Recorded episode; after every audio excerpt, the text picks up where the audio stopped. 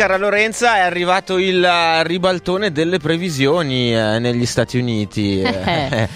Al nostro Bernie Sanders è andata male. Eh sì, è andata male in questo super martedì. Tra l'altro non sono neanche ancora chiari i risultati della California, che è lo stato naturalmente su cui lui puntava, ma... da più delegati anche. Biden è andato molto bene, molto bene. Partiamo da qui questa mattina con Prisma. Buongiorno a tutti, sono le 8.48 minuti e ci occuperemo anche naturalmente della questione del coronavirus a partire, a partire, proprio dal sistema sanitario americano perché i primi casi sono arrivati anche oltreoceano ma c'è una certa apprensione evidentemente per la gestione di una possibile epidemia negli Stati Uniti con un sistema sanitario privato e talmente frastagliato da rendere eh, davvero eh, imponderabile quello che può eh, succedere e, ehm, e poi eh, racconteremo con la nostra Anna Beredice da Roma del nuovo decreto, nuove misure eh, per contenere il contagio che il governo sta approvando proprio in queste ore, il Parlamento.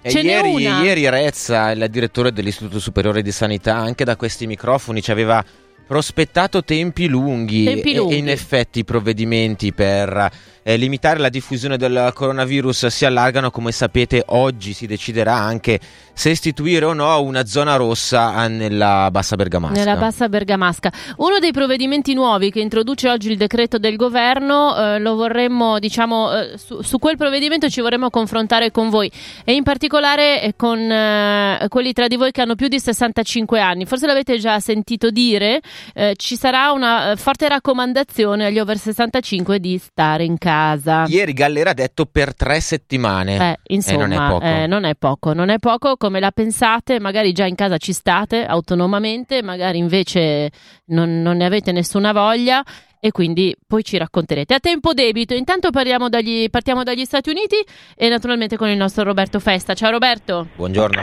Ciao, buongiorno, buongiorno a voi agli ascoltatori. Allora, eh, a parte il fatto che col fuso orario ancora non tutti i risultati sono consolidati e anzi poi per il meccanismo di computo dei delegati magari ci vorranno anche più di un giorno, eh, però eh, dacci il quadro generale di questa tornata delle primarie dei democratici americani che era una delle più importanti. Sì, beh, allora sì, in, in effetti bisogna aspettare ancora, no? perché per esempio il Texas è stato assegnato po- proprio poco fa, una decina di minuti fa, da Associated Press a Biden, eh, anche se di pochissimi punti. Il Texas era il secondo stato eh, diciamo più importante, 228 delegati, mi pare che abbia complessivi, eh, c'è solo la California che ne ha 415, eh, che appunto è il grande trofeo, il grande premio. Comunque appunto bisognerà aspettare ancora la questione vera, cioè la, conta, la, la, la distribuzione dei delegati. Eh, per quanto riguarda la California, Perché, poi scusami, sarà un processo... ti interrompo per per dire, ehm, se capisco bene, non è che se uno vince in California prende tutti i delegati in palio. No, cioè il, diciamo, c'è un, eh, un tetto eh, che bisogna raggiungere, che sono qui, il 15%.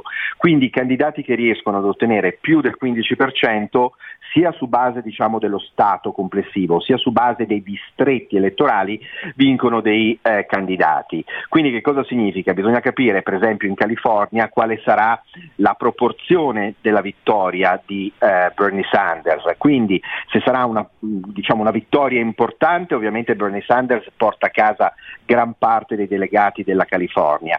Se sarà invece una, una, una vittoria più contenuta, a quel punto sicuramente Biden, ma probabilmente anche Michael Bloomberg avranno dei delegati.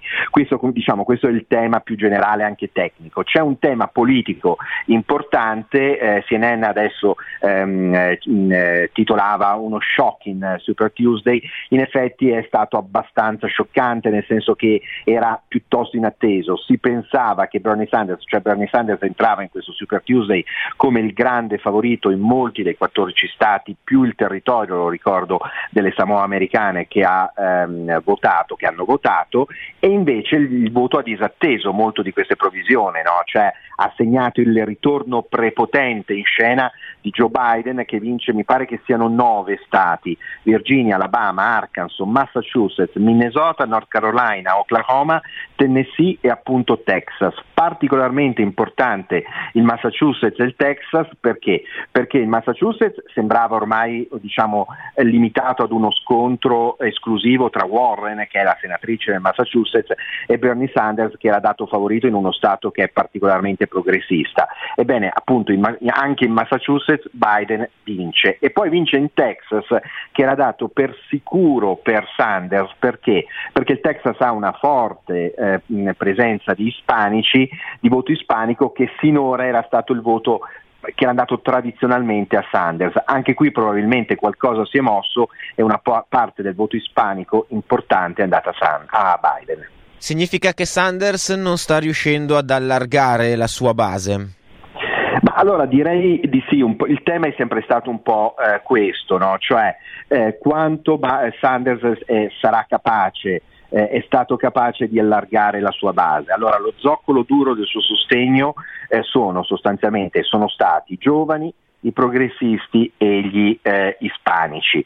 Così eh, è successo anche ieri, oggi diciamo in questo Super Tuesday, ma non sembra che Sanders sia riuscito ad andare al di là eh, di questo, cosa che invece, ed è questo diciamo, il vero dato politico, cioè rispetto a Sanders, Biden che magari eh, riuscirà ad ottenere meno delegati, perché? Perché gran parte dei delegati della California andranno a, ehm, a, a Sanders, però Biden politicamente esce rafforzato molto più di Sanders da questo eh, Super Tuesday, perché? Perché riesce a essere diciamo, rappresentativo della diversità dell'elettorato eh, democratico. Quindi il, il, il, conferma diciamo così, l'appoggio che lui ha nella comunità afroamericana. Eh, Biden vince in tutto il sud, Tennessee, North Carolina, Virginia, ehm, eh, Alabama, eh, porta a casa il voto dei, più, dei democratici più anziani. È forte, e questo era un tema importantissimo, la questione dei sobborghi urbani, della borghesia urbana moderata soprattutto del voto delle donne, no? che per esempio in uno Stato come la Virginia è un tema molto forte e Biden vince in Virginia, vince nelle zone più eh, rurali. Quindi da questo punto di vista diciamo, il dato politico importante che esce da questo super martedì è proprio questo, cioè la capacità di Biden di essere più rappresentativo del, del, del puzzle diversissimo del, dell'elettorato democratico. Senti Roberto, ma una cosa che non mi ricordo, anche se forse ne avremo sicuramente ne avrai già parlato, ma ehm, prima che cominciassero le primarie, eh, ce lo si aspettava che fosse Sanders a vincere le prime tornate elettorali? Perché mi viene quasi il dubbio che eh, qualcuno sia rimasto un po' spaventato dal fatto che Sanders sia partito così bene e abbia pensato, oh madonna, vuoi vedere che questo, che, che un mezzo rivoluzionario, va a prendersi la nomination? Quindi magari poi si sta un po' riassestando no, anche eh, do, dopo una serie di vittorie di Sanders, ma forse erano attese. Se non erano attese, magari hanno un po' spaventato qualcuno nel Partito Democratico. Ma allora sì, allora, eh, qui ci sono due temi. Da un lato e ormai questo è un tema che dovranno prendere in considerazione, il fatto che i primi due stati che votano sono estremamente poco rappresentativi della mappa generale politica, demografica, eh, eccetera, americana, cioè eh, Iowa e New Hampshire sono due stati molto bianchi, dove quindi un candidato come ehm, ehm, Biden, che per esempio ha un forte appoggio nel sud, è stato sottorappresentato. questo è un tema e infatti per il, diciamo, le prossime primarie tra quattro anni si pensa diciamo, anche ad una ristrutturazione generale del calendario delle eh, primarie. Questo è il primo tema. Il secondo tema è che sicuramente eh, Sanders, eh, l'ascesa di Sanders ha fatto eh, paura, ha fatto moltissima paura ai democratici per tutta una serie di ragioni, per ragioni politiche, perché Sanders è su posizioni estremamente eh, diciamo, più progressiste rispetto al, al centro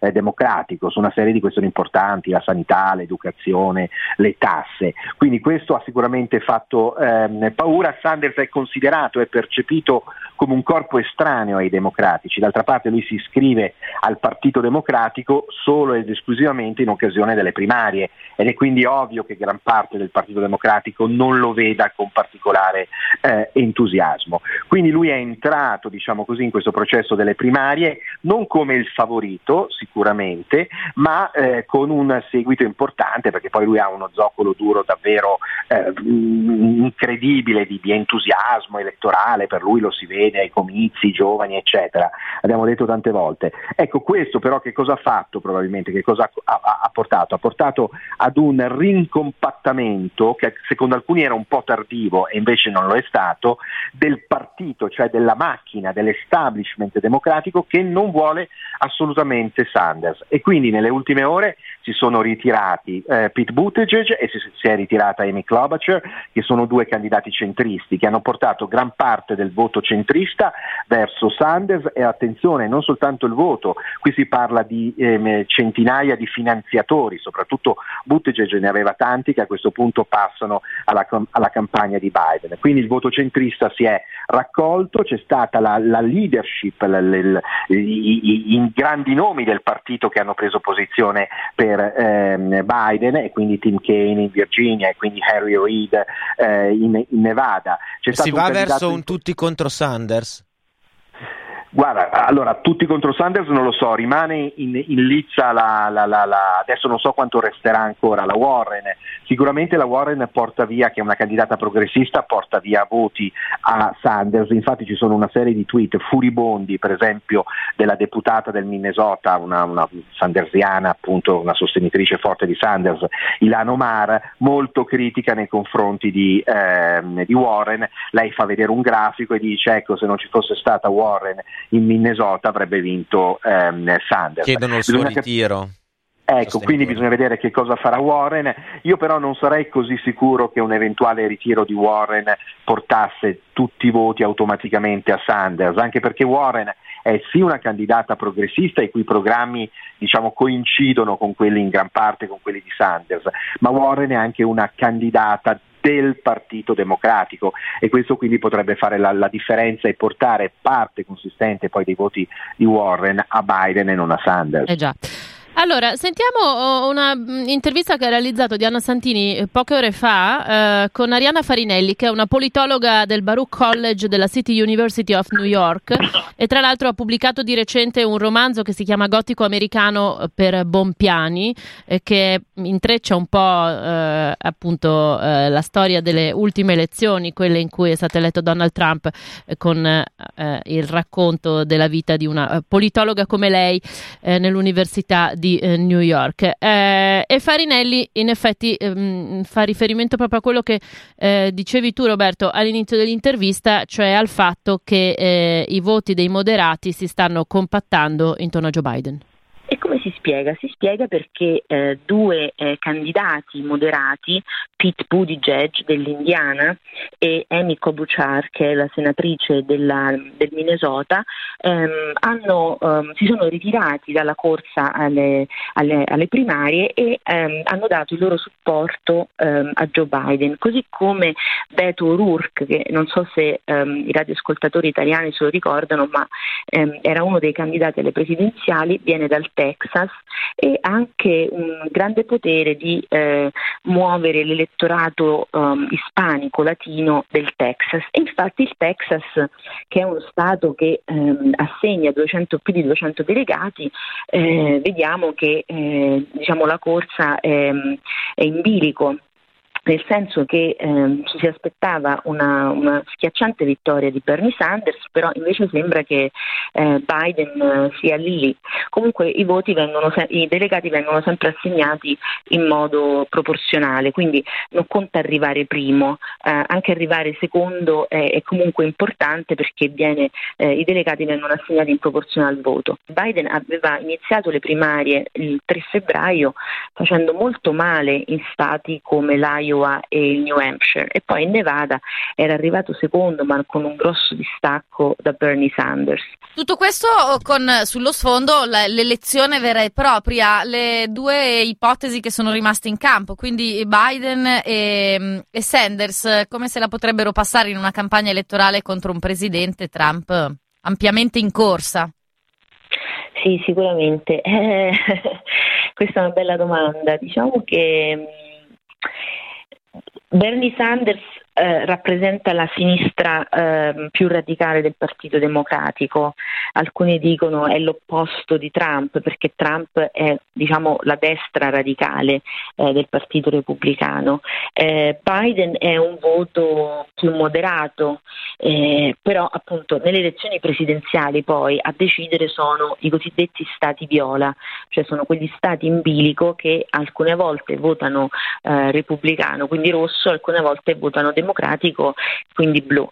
E, e bisognerà vedere come eh, chi sfiderà Trump riuscirà a fare in questi stati e questi stati sono la Florida, eh, la Carolina del Nord, la Pennsylvania, eh, l'Ohio, ehm, dove Trump ha, ha vinto eh, con, con, vittorie schiaccianti nel 2016 contro Hillary Clinton perché ha intercettato il malcontento soprattutto eh, della classe media eh, bianca e degli operai che erano stati fortemente penalizzati dalla crisi eh, del 2008 dalla quale il paese si è ampiamente ripreso, eh, si era già ampiamente ripreso nel 2016, però ehm, alcune mh, sacche di popolazione in realtà ehm, facevano ancora molta molta fatica eh, perché il lavoro in molti casi eh, è andato all'estero anche come conseguenza dei trattati commerciali, quindi Trump in quel caso aveva promesso eh, di rivedere questi trattati, cosa che ha fatto, di cominciare una guerra commerciale con la Cina, cosa che ha fatto, eh, di proteggere il lavoro americano, di proteggere i minatori americani e quindi di uscire dal trattato ehm, di Parigi sul clima, di rivedere il negoziato con l'Iran, tutte cose che Trump ha fatto, eh, non ultimo il pugno durissimo su, sull'immigrazione un'immigrazione che eh, fa molto contento il suo elettorato. Arianna Farinelli, politologa al Baruch College della City University of New York, al microfono di uh, Diana Santini. Roberto ha citato tre stati fondamentali poi per la partita per la Casa Bianca, Florida, Pennsylvania e Ohio. Quando si vota per le primarie? Ma allora, eh, in Florida si vota, eh, mi pare, eh, in marzo, eh, il, il, intorno al 27, una cosa di questo mm. tipo, quindi eh, e, diciamo a, a, ruota anche in Ohio e eh, Pennsylvania, il Pennsylvania il 28, se non sbaglio, di aprile. A quel punto si avrà sicuramente un quadro più complessivo, mi sembra insomma, che comunque il dato forte di, questa, di questo Super Tuesday è ormai il, dire, il, il fatto fatto che si è ristretto il, il, campo a due candidati che sono Bernie Sanders e ehm, Joe Biden, con il fatto che in qualche modo, come dicevi anche tu prima, eh, tutti contro Bernie Sanders, cioè c'è una, il, il partito democratico, la grande maggioranza appunto del Partito Democratico, che a questo punto ha preso posizione, non direi soltanto il partito, direi anche gli elettori, cioè mi pare che una cosa che esca forte da questo ehm, Super Tuesday è il fatto che gli elettori democratici ritengono probabilmente che eh, Joe Biden sia la scommessa più sicura eh, nella battaglia finale contro ehm, ehm, Donald Trump, cioè sia il candidato che ha più possibilità di eh, battere, di sconfiggere Trump. Grande Il tristezza del... nel mondo musicale artistico progressista americano. Vabbè. Senti Roby, ma eh. mh, eh, curiosità, Barack Obama ha mai detto niente a proposito, che ne so, un, un, se non un endorsement, qualcosa per il suo no, ex vice? No, fino adesso no, infatti hanno chiesto più volte a Sanders se... Ehm, eh, insomma, insomma se, se, se, gli dispiaceva Mm. mm. per non aver avuto il, l'endorsement. Ah, no, scusami, a Biden intendi?